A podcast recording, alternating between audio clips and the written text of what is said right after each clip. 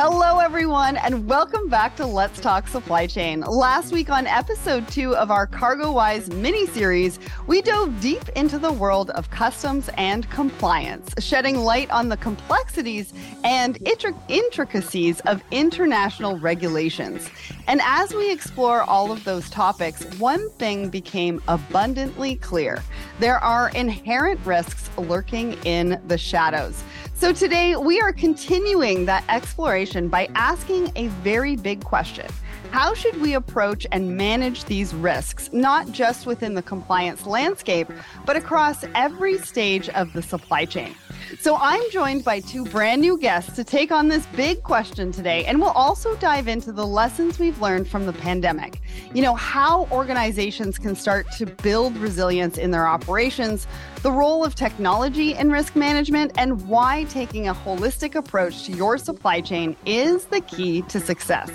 So I am welcoming to the show Nachi and Mohan because last week we talked about compliance and the real cost of non-compliance which honestly was really fascinating. Compliance is an area that we can be guilty of not talking about enough. We might think, oh, we'll leave that to legal or we'll leave that to finance. But as we discuss, compliance really touches every business area and has impacts that we might not even have thought about. And so that really leads us into today's conversation, which is about risk, something that, you know, the pandemic taught us kind of the hard way. We have to build into each and every element of our supply chain strategy. So I'm looking forward to getting your thoughts on this today. And let's start with introductions. Welcome to both of you. Nachi, we'll start with you. Can you let us know who you are and what you do at CargoWise? Absolutely. Um, so I'm Nachi, and I head the business development team for CargoWise and WiseTech Global into Africa. Effectively, I work with companies predominantly in South Africa, but also across the African continent, both companies which are headquartered in Africa and multinationals who are growing into Africa to really understand their business needs and what they're trying to achieve, and then to help them translate that in terms of, uh, you know, selecting and choosing the right software vendor in order to deliver that. Um, um, Amazing. I mean, Africa is an emerging market, and I can't wait to hear your thoughts on all of this. I didn't mean to interrupt, so go ahead. Go ahead. I was basically going to say that when we talk about risks, they are often extremely pronounced in Africa, and um, overcoming risks. These risks are, you know, often uh, technological solutions are deep at the core of that. Absolutely. And again, you know, it being such an emerging market, I've been hearing about different companies looking to go into Africa. There's talk about supply chain even more. We've got a really big community uh, for Let's Talk Supply Chain in Africa as well. So, super excited for that. And Mohan, it's great to see you again. Tell us about yourself, about Positive PC, and your platinum partnership with CargoWise. Hey, Sarah. Thanks for having me. Um, it's, it's good to be on the show again. Um, for viewers, my name is Mohan Dipsingh. I'm the owner and lead consultant at Positive PC. We are a platinum CargoWise partner, um, and we provide training and consulting services to companies that use CargoWise. Um, so, I mean, this is going to be a really interesting one because uh, we see this every day. Um, you know, we provide training, we go into clients, we see how they're handling or not handling risks, and we'll talk about that later. Uh, but yeah, I can't wait to share my insights on these topics. All right. So let's do this. Let's go way back to the pandemic. I mean, it's clear that it really exposed a lot of vulnerabilities in supply chains worldwide and brought the topic of risk to the forefront. So, what are the most significant lessons we've learned from the pandemic? And how should organizations really apply these lessons to enhance their supply chain risk management strategies moving forward? Mohan, I'm going to start with you and then we'll go to you, Nachi. So, I think the biggest risk, and I want to start here, that, that we saw was oh, nobody was prepared. The preparedness was not there. We and thought we were. biggest things. we thought we were prepared. Right. And right. then we were absolutely not prepared. That's so you got to have a, a mitigation plan, right? A risk management plan. But if you don't test it, how do you know it works? Right. And that's one of the things. So most people did not have a good plan. Maybe they did mentally, not written down on paper, not ready to execute. Um, but it was it exposed a lot of things. Um, we saw inadequate technology, training. Uh, staff were not ready to work differently. So we need to be prepared um, and and have that mitigation plan. So look, we can't see the future, but we can have a plan and be prepared. Yeah, absolutely. Nachi. For me, what was um, really fascinating to realize during COVID is how apt the term of a global village has become. Mm. And the interconnectedness of people, of countries, of supply chains, where we saw uh, the virus jumping between us, but we also saw, you know, worldwide how interconnected everything was. And um, we also, what was fascinating is for the first time ever, supply chain seemed to suddenly be on all the news channels and all the reports as people realized that this till then rather not noted um, industry and business was actually at the core of everything and um, and was really from food to industry mm. to all types of um, all commerce it's one of the pillars that um, you know had to continue and so there was extreme pressure on people to deliver and there was extreme uncertainty and it was it was quite incredible to to witness how no matter what we had to keep those boats flowing. We had to keep those entries moving. And um, how supply chain um, really is so fundamental for everything that happens in this global village Mm-hmm. And how do you do that when people are out sick or they've had to quarantine? You know, I remember the crews on the boats, right, had to be flown in or they had to quarantine on the boats. I mean, there were so many different scenarios that none of us could have seen and really thought about how to work through and figure out to keep everything moving. Now, everybody knows that I believe that collaboration is the future of business. And that certainly became clearer for the industry, obviously, during the pandemic siloed working was kind of a real barrier to agility and the ability to solve those challenges that came up so often quickly. So, what are the inherent risks for companies that continue to operate in silos? And what steps can those companies take to then mitigate those risks? I mean, really, the answer is get out of your own way, get out of those silos. But Nachi, let's start with you. What do you think? So I remember as a child playing a game called Broken Telephone, where you'd sit in a circle with a whole lot of other children. You'd whisper a word into the ear, and the next person would whisper it along. And it was quite, you know, fun because the final word that came out the other end was almost never what was first said. And I think that game really illustrates what happens when you're working in silos. And when the distances between those silos gets bigger, you know, those challenges get greater. So you often see silos in the businesses where operations don't understand what accounts are doing. And within a single business, then sometimes between the business in one country as it operates to another, there might be silos, so different types of processes or ways of communicating. Mm-hmm. Um, and then you get the supply chain where you basically have to work with people from every country around the world mm-hmm. in every language. Some of them are customers, some of them are suppliers, and the complexity just goes up by an incredible factor.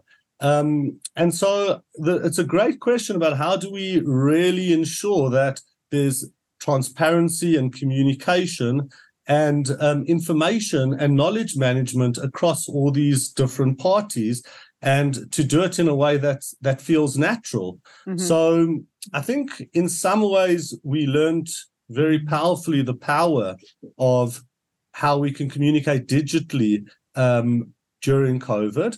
But I think we also learned how important it is that we get together and have those discussions over the water tower and where there's a bit of cross collaboration and cross pollination between teams and even between um, you know companies and their suppliers and their customers because the bottom line is the better we can all understand each other, the better we can work together to enable, um, you know, supply chain um, and goods moving and arriving when they should.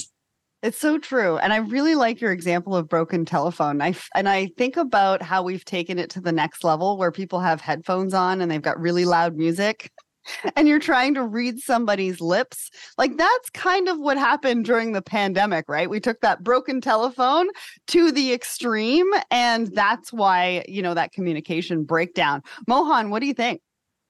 Yeah, I think that was a really good analogy there because that's exactly what was happening in, in offices and it worked because you mm-hmm. know you were all sitting right there and i mean it's a better it's a better connection because you're sitting there you can say what you got to say but then what happens if you take the whole group playing broken telephone and you put them in different cities how yeah. do you communicate right um, and how quickly can you communicate so that ended up to to be one of the the risks and one of the things that uh, became to be a problem like how do you communicate now how do you operate individually when you're all working from home. Mm-hmm. Um, you, you can't hand a file over to somebody the next cubicle over anymore. That's gone. Um, and that's where a lot of companies struggle. So that's that's the risk. Um, and unfortunately, I do see some companies falling back to that now that we're back in the office again. Um, and that's something we really got to be careful with. We have to learn from these um, these things that we we see and all these experiences and improve our processes going forward. So you know, look, if you work in silos, there's always going to be a risk when something happens. You know, you won't be ready. Uh, productivity suffers because uh, you know if you can't hand over that file to the person because they've gotten up and are taking a break. Now you're waiting five minutes just to hand the file over. Where in a system, you just move on to your next task and they would get it when they're ready. So we're eliminating bottlenecks also by implementing um, and getting rid of these silos, I should say. Um, so if I look at it from that perspective, that's one type of silo, right? From a, mm-hmm. from a process perspective. You also have systems silos where you have different systems that don't really talk to each other. Yeah. And that's another form of silos that we have to be careful with, um, where we end up with redundancy in terms of data entry and data processing. Um, if it was we're all in one system, you don't have silos anymore. It's you know you enter it once, available everywhere. We kind of call that digital straight through processing, if that term kind of rings a bell.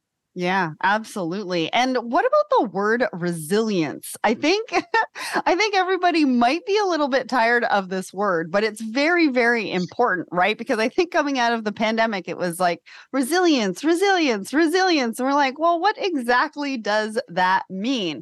But it does correlate to what we're talking about today in risk.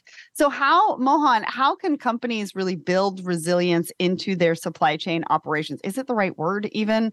Um, but you know, we want to look at how we can adapt, tackle challenges, manage those risks, risks and dist- uh, disruptions. So, how does resilience help with that? So, so look, resilience. If we go back to the root of resilience, it's basically the ability or the capacity to to withstand or recover quickly from difficulties okay. so it does something. Make sense. yeah. So resilience is really about being ready being able to recover, being able to deal with something that's not normal. Um, and we could talk about operational resilience, uh, where it comes to your operational processes and how can they withstand a change in the environment or a change in the conditions. Mm-hmm. Um, there is also security. Um, we can talk about that when we get into some other aspects. Um, compliance, which kind of is related there. We need to be resilient when it comes to compliance because that changes all the time. We have global compliance, we have local compliance. Yeah. How do we deal with a change when there is a, a, a, country that says, okay, now all of a sudden you need to supply five bits of information or else we're going to reject your shipment. Mm-hmm. How do you know that as an operator and what's your plan to deal with that? Um, and these are things we don't have to wait for an event to happen or a disruption. These are things we need to have a plan in place for. And we support that with training and the necessary support services internally at organizations and also having an escalation process, right? You're yeah. not going to be, you're not going to have a process to deal with everything that comes along. What do you do? You know, you see a situation that you don't have it in your SOP. Where does it go? A lot of companies don't have an escalation process for something that's abnormal. That's so, so true. Yeah. And we don't talk about escalation process, you know, in our supply chains very often either. But I think also systems, right? When we were talking about compliance in the last episode, it was like you need to be able to have the technology to make you aware of all the changes so that you can mitigate those risks. I mean, if I go back to the changes that they made on the tariffs, I think in footwear in the US, and i think it was right before the pandemic there was so many different changes and i was talking to a bunch of customs brokers and they were like we are working weekends because we've had to upend all of our systems and everything from our for our clients so that they're ready to go on monday. And you know that's a lot of work. That's a lot of pressure on the amazing people that are in our industry too. And so the risk is also burnout with Definitely. all these changes if you don't yep. have everything in place. Nachi, what do you think about um, this particular question around resilience? I mean, we've determined that it's the right word, um, but how do we use it in our supply chain operations? I think it's a great word, um, and I liked Mohan's your definition of you know the ability to recover. But I think it's more than just recover; it's the ability to respond.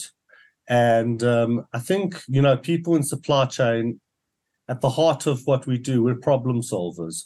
Things are always changing, planes are changing, our ETAs and ATAs, what's planned and what happens are always changing. And our ability to respond is really our ability to be resilient. Um, how we respond is um, is very deeply linked to this topic about risk management because on some things we need to have backup systems backup solutions so that you know um, if one for example internet line as an example goes down well you've got a backup. Or if uh, in terms of the service providers and your servers that you need you know you need to know that you have backups and proper disaster recovery plans in place because you know to be truly resilient is to not even notice when these things have happened because you've planned for them. Huh. Then the things happened which planned for, but because at least everything else you're so structured in and in what you're doing, you you have time and to to be able to respond in that way. But I think resilience is really about at the end of the day people. And um, it's people who need to respond when things don't work exactly as planned and who have to make calls. And so, at the heart of resilience, I think, is enabling and empowering staff with training, with a deeper understanding of what they're doing and what they're trying to achieve, so that when the pathway to what they're trying to achieve is blocked, they can find other ways of achieving it and that they really understand are focused on the goals they're working towards and not just on the processes that they um, are following. Um, and I feel I find, you know, there's a there's a there's a term they call anti-fragility. And the idea is fragile systems get weaker when you put pressure on them. An anti-fragile system gets stronger when you put pressure on it. So, like the human body, when we exercise, we actually get stronger, not weaker. And so, I think that when we enable and empower staff and they know that they're problem solvers and they understand what we're really trying to achieve, and we create a culture of learning and of education, you know, that's really where true resilience stems from. Hmm, I like that. And I also like the fact that you said that resilience should be the fact that something happens and we don't even know about it because we've got the right systems in place and we can move on. That's a really great point. Now, let's talk about a holistic approach. Uh, I've heard this term a number of times. You know, what why is it so important and how can organizations start to adapt a holistic approach to identify and mitigate risks across different aspects of their supply chain? Nachi, I'm going to go with go to you and I'm going to uh, surmise that this probably has to do with your comment about people as well. So, again, a holistic approach is the opposite of a siloed approach. Mm. It's a space in which there's communication and there is visibility. And so, what happens is there's really an understanding of what is required, um, you know, across that supply chain. Um, one of the challenges that we find sometimes in businesses and definitely along the supply chain is you sometimes have this conflict between local optimization and global optimization. So what happens is each department's trying to optimize their department, but sometimes doesn't realize that there's other departments who have very important goals that they need to achieve and we need to balance this so that if that at the end you know we're delivering the best service as a business and not just as a single business unit for example or department. When we go outside of companies now and so you've got you've got um, suppliers and you've got customers um, again this issue of each customer and each entity along the supply chain trying to optimize locally it gets more and more challenging if we could really, you know, allow everyone again to understand what is the goal here? When does the customer really need the goods delivered? What are the true challenges? You know, what what type of delivery schedules should we be aiming at? Should we be, you know, um, something I sometimes think about is, you know, it's quite incredible. In America, you've got like same day delivery on Amazon and a lot of these different things, but often people don't need that same day delivery. They may only need the product in a month's time. And if it was like, say, listen, actually deliver that tent for my holiday in a month, it would be easier for me because I don't have to keep a box, you know, in the house somewhere till I go. And actually fill a truck. Don't send a half-filled truck because of trying to maximize speed. So a holistic approach is when we really balance these things between speed and price. And what's really I find great, which is now entering into the conversation, is environmental impact and starting to recognize that, you know, um, if we can really align everyone from the supplier to the buyer um, around what how to do this best, um, it could unlock great efficiencies um, throughout the entire supply chain. Yeah, I like what you said about the local and global, though, because a lot of times, like you said, we're focused on what we're doing locally, but we also have offices in different locations, or maybe our service providers have offices in different locations that we're dealing with and we're talking to. And so, what does that mean on a global scale? We know what it means, and we we talk to the internal stakeholders that we have access to locally, but are we really tapping into? And that's another siloed approach, and a lot of risk when it comes to that. If we're only thinking about our local environment and not thinking about the global environment, such a great point, Mohan. I want to go to you about the holistic approach and maybe talk also about the strategies that we should be looking to employ when it comes to assessing and managing the risks with network of trading partners that I just mentioned, right? There's financial, there's operational, there's geopolitical. Talk to us a little bit about that. Yeah, so look, um, you know, taking a holistic approach, you can have the right idea and the right plan, but if you don't have the system to execute, mm. it's not going to work very well. So you also have to have a system that can support that. Um, because you're, you're thinking global and you have to think global in a in an international trade because you have data that originates on one side of the world and ends up on the other side of the world and if you have disconnected systems we're back to siloed operation so yeah. We really got to have the right system to support that global reach um, that can handle it so you got the right system you implement the right process but you also have to have the right partners, right? You need mm-hmm. partners that are forward thinking, partners that are invested in technology, because at the end of the day, technology is what makes this all work. Um, we can't rely on a paper system to do this. It'll never work. We're going back to our telex days. and that yeah. was technology too. Um, but technology is evolving. Technology is enabling us to have a holistic system globally. So we have to think beyond local processing and think global. Um, even if we're responsible for just the local processing side of it, how can we take advantage of data and information that's available from a from a global perspective, right? And that's where you know interconnecting systems or being on the same platform or mm-hmm. having a platform where there are portals where the originating party can send you all that information. You're just eliminating data entry you're eliminating errors and you're improving your productivity. Yeah. Well, and I also think speaking the same data language, right, between yeah. your service providers and third parties that you're dealing with, because also you also want to be on the same page about how you both think about the data. I was talking to somebody the other day and they were like, if you're logging into each one of these systems, your data is actually being left behind in all of these systems. And so if you're interconnected and you're speaking the same data language, you need to be able to share that data and making sure that that data that belongs to that person also stays within their sphere and their platform as well because that could be a really huge risk, right Mohan? Absolutely. Yeah, you got to have um, you know that approach where everything is is shared and you know think of think of you know if we were talking silos here think of a process where you go on amazon you buy something and they're like okay great. Now sign on to this other portal and enter all of your shipping information so we can ship it to you.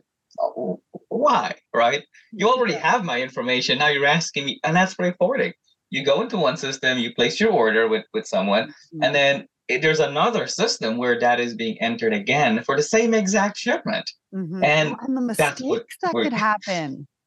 Right so and that's what happens that's reality um, and that's where we need systems that are truly global and interconnected to prevent that Absolutely. So, we're talking about systems, we're talking about technology and how technology has become a huge part of making this holistic, connected approach sort of happen. So, Nachi, you know, how does how has technology evolved to become a critical component of supply chain risk management? What are the some of the specific solutions that you've seen that have proven effective? And when we think about our supply chains and we think about mitigating risk and that supply chain risk management you know where do we start you know what are the solutions that have proven effective so I think um, you know to go back to what Mohan was saying, I totally agree with what he was saying, and we've been talking about these challenges of the different silos that exist, and if you then throw each silo onto different systems, you're just again multiplying the challenges. Where alternatively, when you start bringing everyone onto a single system, both within the company itself, so that you've got operations, finance, you know, planning, everything in one system, you suddenly um, are automatically starting to break down those silos.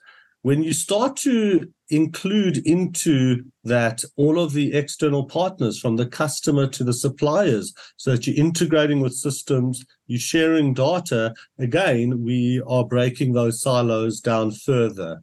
Um, any data you know which is entered any in in a, any one place should be available in all those places as you mentioned and then you're starting to unlock value for everyone across that supply chain because as you say, look, here's all the information you need in a data format. It's accurate, and um, you've also don't have to recapture it, which raises its own risks.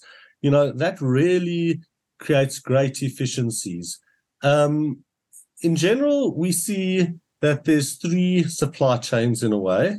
There's a movement of goods, physical goods that actually have to move. There's a movement of information of bookings being made, of information being transferred between departments, between companies, and into uh, towards other companies as well. And then there's a financial supply chain, which is making sure that everything is getting invoiced and the monies are being paid, that um, or the forex, etc., is being handled correctly. And along the line of each of those ones, there's different risks that start happening. There's risks at the operational level of the goods moving, of getting the trucks there and making sure there's ample space in warehouses and all of those.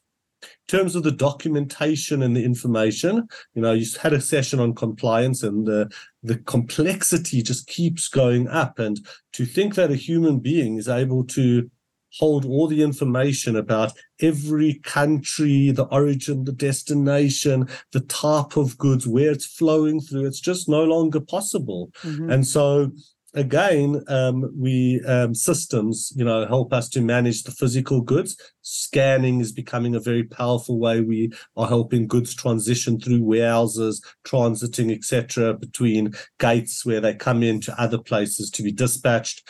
Um, at the documentary side, you know, having strong systems in place to ensure that um, all your legal requirements and compliance requirements are covered, all your documentary and messaging. And then at the financial level, to make sure you've got all the checks and balances in place across your financial system um, to ensure that you are handling that properly and you know you cash flow is being released as r- rapidly as possible due to having uh, good systems in places.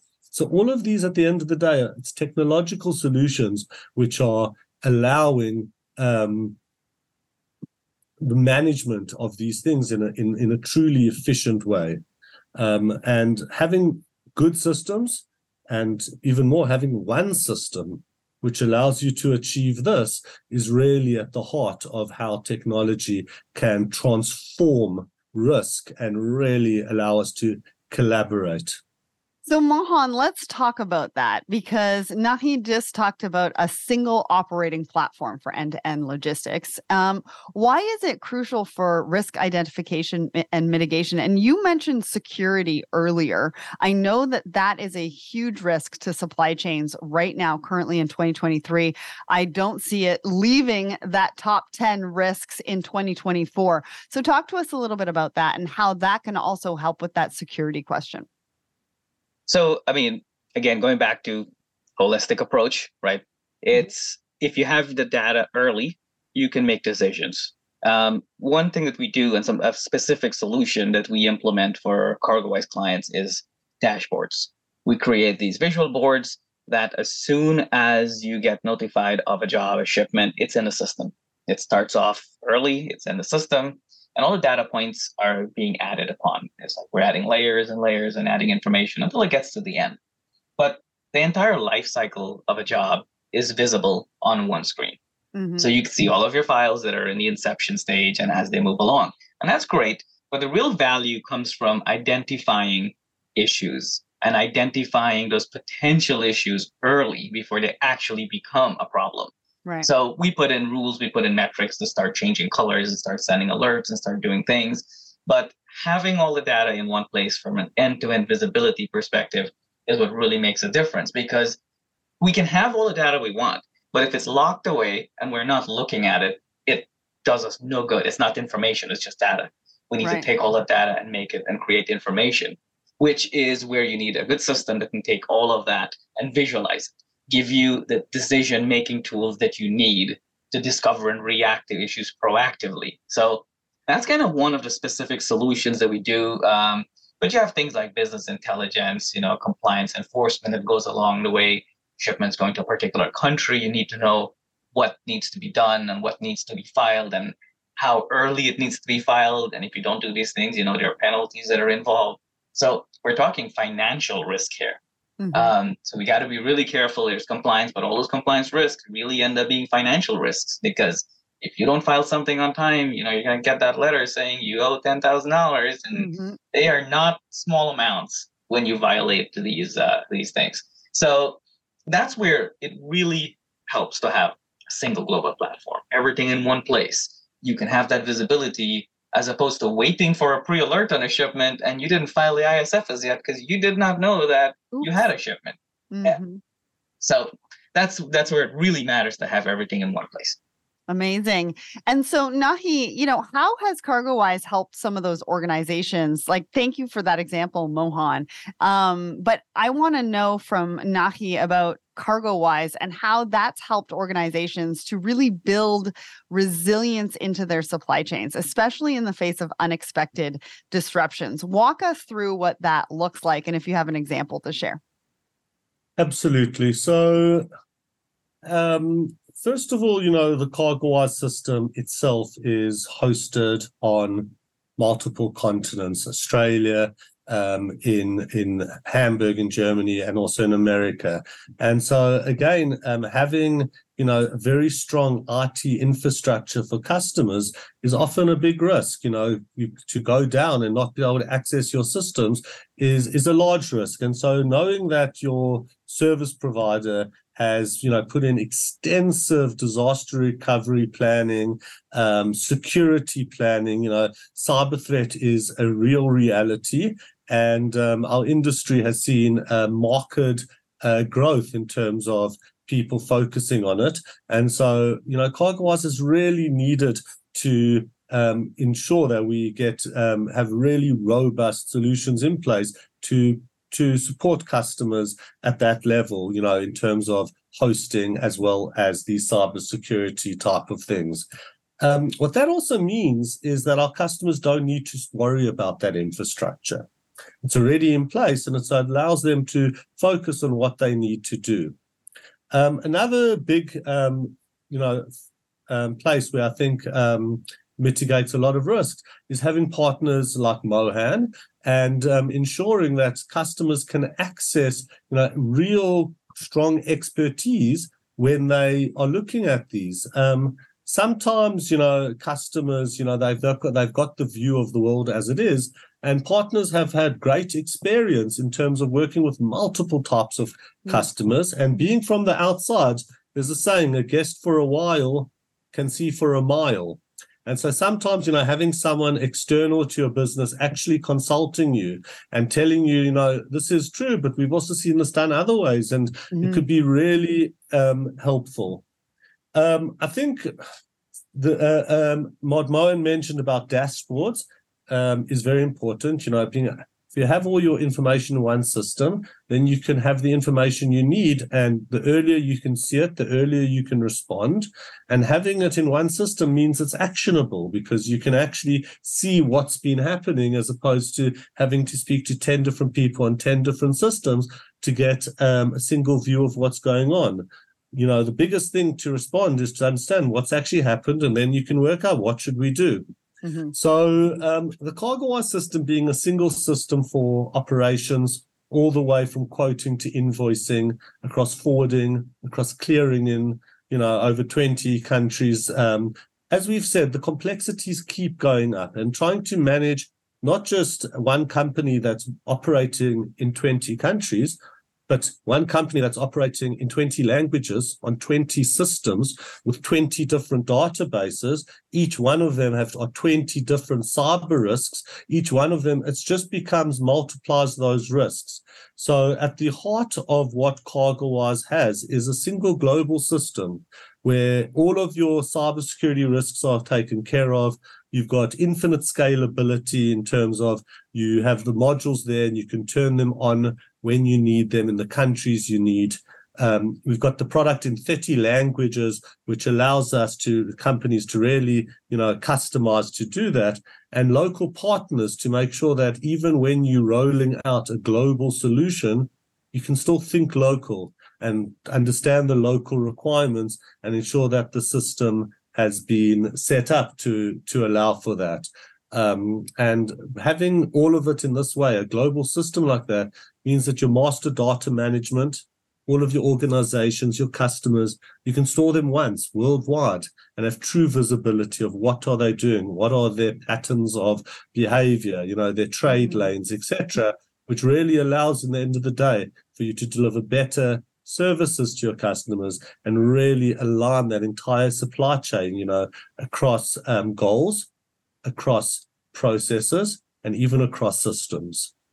Two things came up for me while you were just mentioning all of that. One is the word protect and protection, right? There's a lot of times when we're looking to work with new service providers or new technology providers, that really should be top of mind for everybody is what is the disaster recovery plan? What do you have in plan, in place for me when something does happen? That should be a major question across the board. But what it says about CargoWise is that you're thinking about how to not only protect your systems, but you're also protecting your customer and your customer's customer as well. And that you've got those plans in place and you can share them with them. And that's why that single platform really makes a lot of sense. When we're thinking about a single platform, though, and I was thinking about having multiple platforms again. I'm going back to an example of something that I mentioned the other day, which was upload, download, upload, download, upload, download. Now, if you do not want to have that in your life, do not go with multiple systems. Make sure you have one system because otherwise you're going to be doing that for majority of your day. And I just wanted to mention that. Well, we've come to the end of this discussion. And so I want to ask both of you, what are some of the main risks that we can all expect in 2024? What should we be thinking about? What we, what should we be putting into our plan or mitigating for the year to come? Mohan, I'm going to start with you. Well, we don't have the magic eight ball, but come uh, on. Yes, you do. so, but there are things. I mean, we could see um, from research and from predictions and things, we can see and, and make a good guess as to what's going to happen or what we can expect, right? I think something that we really have to keep an eye on is regional conflicts and how that's mm-hmm. going to affect, uh, you know, trade, trade embargoes, denied parties, lane restrictions. We have all these things happening just because of disruptions and regional conflicts. We have to watch that. Um, cybersecurity, ongoing. That's not new but we really need to keep focusing on it because the bad guys always seem to find a new avenue of finding their way to, to circumvent systems and protections we have in place. So you can't let your foot off the gas on that one. Um, and then inflation. I mean, we have inflation still going. I know there's a little bit of a control on it, but we have to watch it because that affects us from a financial perspective, right? That's a risk um, if you're not factoring that into your pricing you're not factoring that into your whole process. Um, that's a risk that a lot of companies don't look at, and they keep charging the same prices, doing the same thing, mm-hmm. but their mm-hmm. costs keep going up. There's inflation affecting your costs. Your margins are getting thinner. Mm-hmm. Um, so we're talking about risks, and it's one of the things that uh, you don't really realize until you look at the numbers and you realize, wait a second, it's yeah. you know our bottom line shrinking here.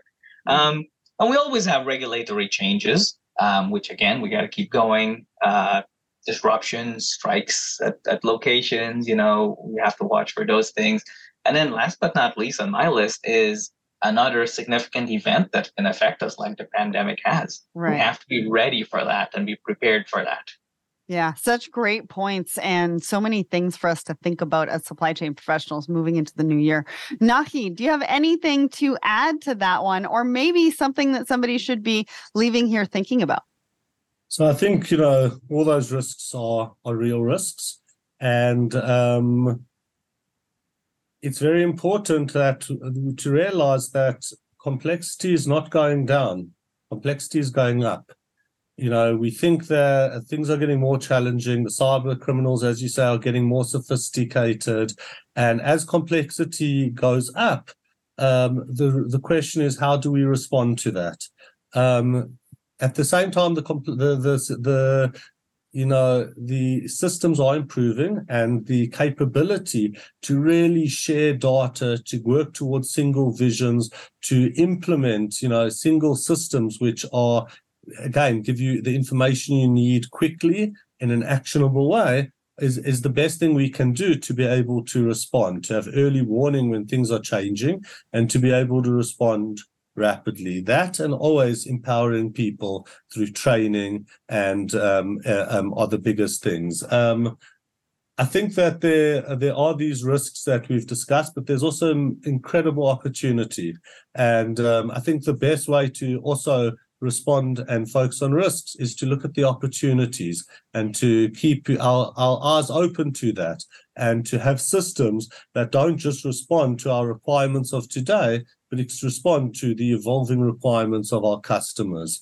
Um, again, you know, the, the nature of risk is the things that are the hardest to respond to are the ones we haven't planned for. So to so it's hard to say how do you plan for things that you can't plan for.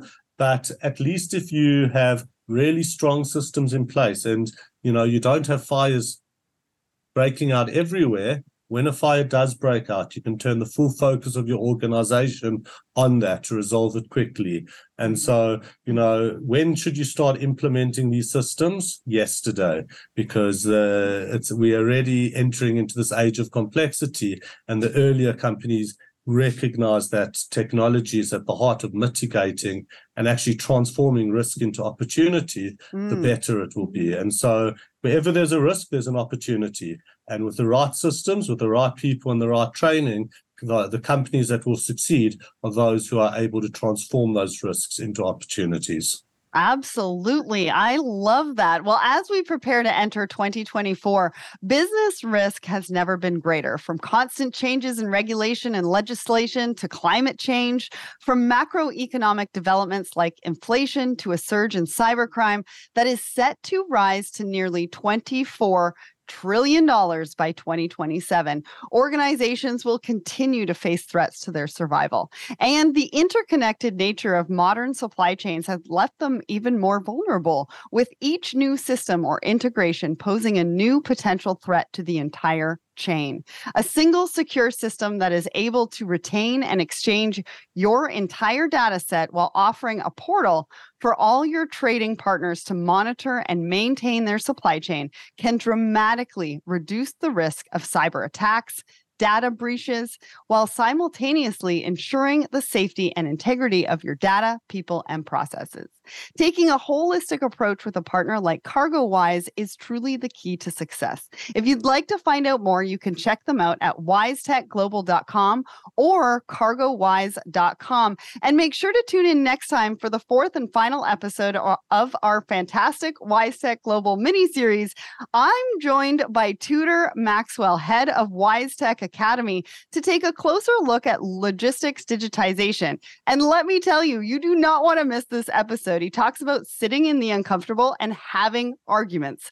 And he also talks specifically about the role of people in its success. As we talk more and more about digitization across the industry, one important element that's often missing from those conversations is people and the resistance they have to digital change. If we want to ensure smooth and effective digitization across the industry, we really need to start talking about the cultural changes that are also needed. And that's exactly what we're going to do next week week. So that conversation is totally relevant to every single person in the industry. So make sure you tune in. Nachi and Mohan, thank you so much for joining me today and to the team at WiseTech Global for making this episode happen. Thank you both. Thanks, Sarah. Thank you.